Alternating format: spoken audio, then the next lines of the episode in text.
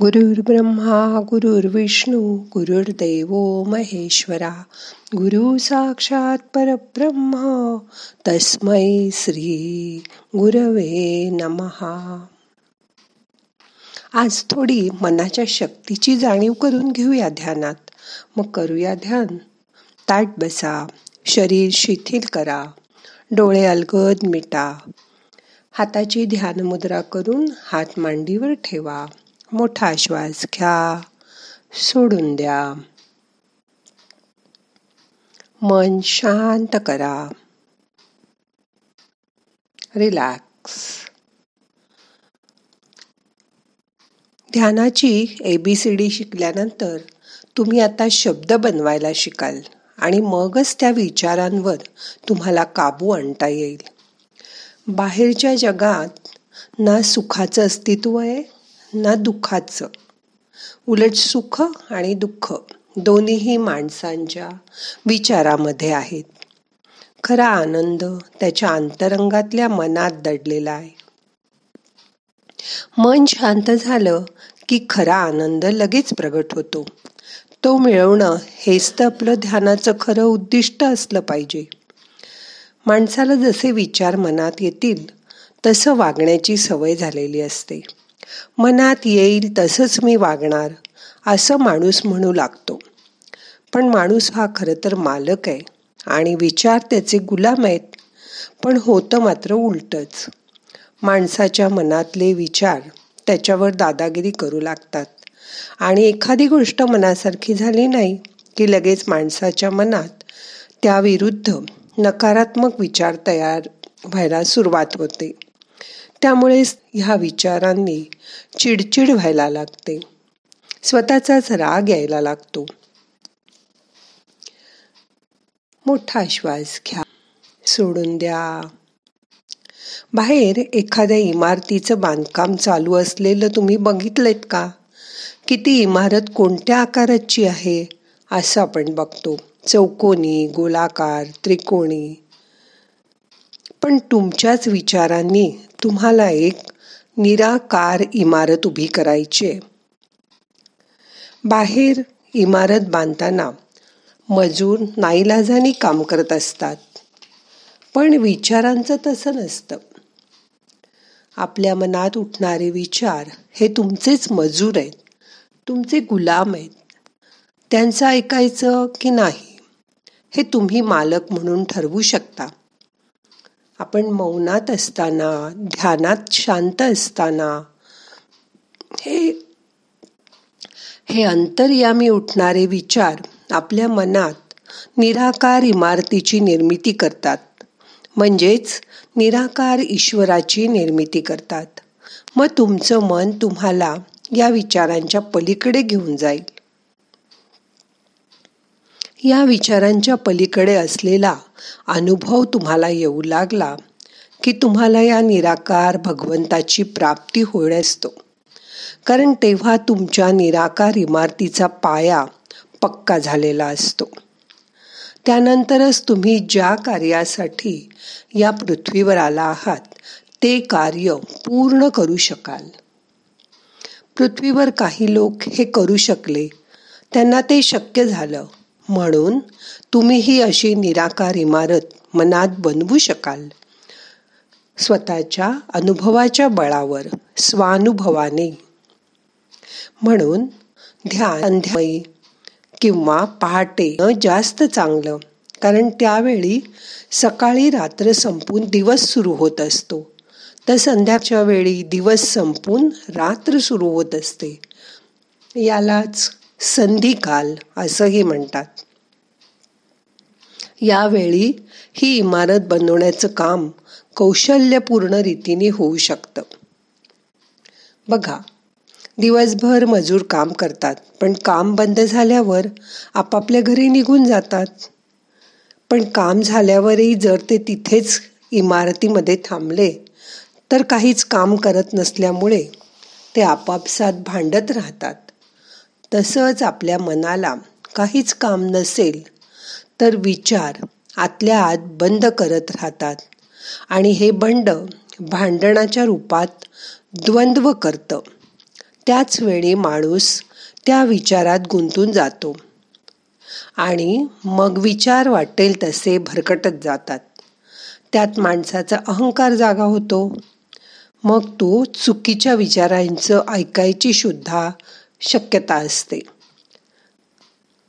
त्या विचारांचं ऐकायचं की नाही हे तुम्हीच ठरवा. असं बघा खूप लोक बसल्या बसल्या काहीतरी वस्तू हाताने फिरवत राहतात. जसं की पेन पेपरवेट किल्ली. अगदीच काही मिळालं नाही तर हात पाय सतत हलवत राहतात. पण ध्यानात त्याला तसं काही करता येत नाही. माणूस जेव्हा ध्यान करायला शिकतो तेव्हा आपोआप एक दिवस त्याला हे कळतं. मग तो मनात येणाऱ्या निरर्थक विचारांना जे त्याच्या शरीराला आणि मनाला चिकटत होते त्यांना हळूहळू बाजूला करू शकतो. त्या विचारांना योग्य दिशा देतो आणि स्वतःचं उद्दिष्ट गाठायचा प्रयत्न करतो. टी व्हीवर जसं खाली एखादी चित्रफित सरकत असते ती पहिली चित्रफीत संपून दुसरी चित्रफीत यायच्या मधला जो वेळ असतो तो रिकामा असतो. हाच संधी कालय. माणसाने दोन विचारांमधील दोन श्वासामधील ही जागा ओळखायला हवी. एक श्वास झाल्यावर दुसऱ्या श्वासाच्या मध्ये थोडीशी गॅप असते. त्यावर लक्ष केंद्रित करा. त्यावेळी तुमचं मन निर्लेप होतं. निर्विकार होतं. आणि मगच खऱ्या ईश्वराशी तुम्ही जोडले जाता. एकदा जोडले गेलात की झालं सगळं. एक छोटीशी गोष्ट सांगते. एकदा एक राजा संध्याकाळी सर्व ठीकठाक आहे ना हे बघण्यासाठी राज्यात फेरी मारत होता. तेव्हा त्याला एक साधू रस्त्याच्या कडेला बसलेला दिसला आणि तो हातात माती घेऊन लहान मुलासारखा खेळत होता. त्या हातातून ह्या हातात अशी ती माती करत होता. ते पाहून राजाला वाटलं की याला राहायला घर नाही. म्हणून हा असा रस्त्याच्या कडेला बसू नये. मी राजा या नात्याने याला घर द्यायला हवं. राजा त्या साधूजवळ गेला आणि म्हणाला तुम्ही माझ्याबरोबर माझ्या राजमहालात चला. मी तुमची सगळी व्यवस्था करून देतो. पण साधू संतांची गोष्टच वेगळी असते. तो साधू राजाला म्हणाला तू माझ्या चार अटी मान्य करशील तरच मी तुझ्या बरोबर येईन. राजा म्हणाला ठीक आहे काय आहेत तुमच्या अटी? सांगा मला.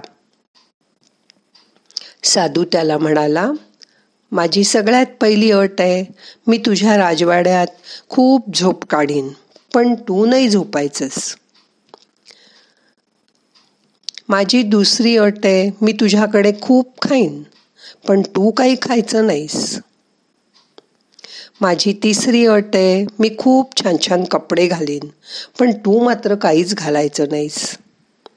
आता माझी शेवटची आणि सर्वात महत्त्वाची चौथी अट आहे. तू चोवीस तास माझ्याबरोबर राहायचंस आणि मला सोडून कुठेही जायचं नाहीस. राजा हसला. आणि म्हणाला मी तुमच्याबरोबर सतत राहिलो तर राज्याचा कारभार कोर कळेल. तुम्ही खाणार पिणार झोपणार आणि मी काहीच करायचं नाही. असं कसं चालेल? मग साधू म्हणाला ह्या चार अटी तुला मान्य नसतील तर मी काही तुझ्याबरोबर येणार नाही. पण तू राजा आहेस. मला विचारलंस म्हणून मी सांगितलं. तू तर एकाच राज्याचा राजा आहेस. पण माझा राजा या संपूर्ण विश्वाचा राजा आहे. तो ईश्वर. तो स्वतः खात नाही पण मला खायला घालतो. तो स्वतः कधीही झोपत नाही पण मला रोज झोपवतो उठवतो. तो स्वतः कधीच कपडे घालत नाही पण मला मात्र कपडा लागता तोच पुरवतो. आणि या सगळ्यात महत्त्वाची गोष्ट सतत तो चोवीस तास माझ्याजवळ असतो. तो कधीच माझ्यापासून लांब जात नाही. माझ्याजवळ एवढा मोठा माझा राजा असताना मी कशाला तुझ्या राज्याभर राजात येऊ आणि राजमहालात येऊ तुझ्याबरोबर? तुम्ही पण ही जाणीव करून घ्या. तो ईश्वर तुम्हाला खायला प्यायला घालतो रोज झोपवतो उठवतो आणि सतत तुमच्याजवळ चोवीस तास राहतो. त्याची जाणीव करून घ्या. त्याच्याशी सतत जोडलेले राहा. मग तुम्हाला काही कमी पडणार नाही. आता मन शांत झालंय. रिलॅक्स झालंय. दोन मिनटं असं शांत बसा.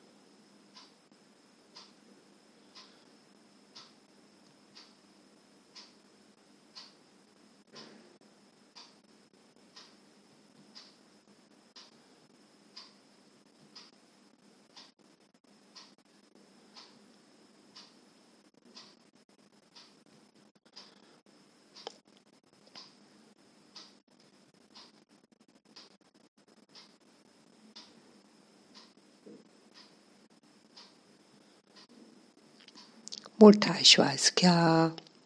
यथावकाश धरून ठेवा. सावकाश सोडा. आता आपल्याला आजचं ध्यान संपवायचंय. प्रार्थना म्हणूया. नाहम करता हरि करता हरि करता हि केवलम. ओम शांती शांती. शांती.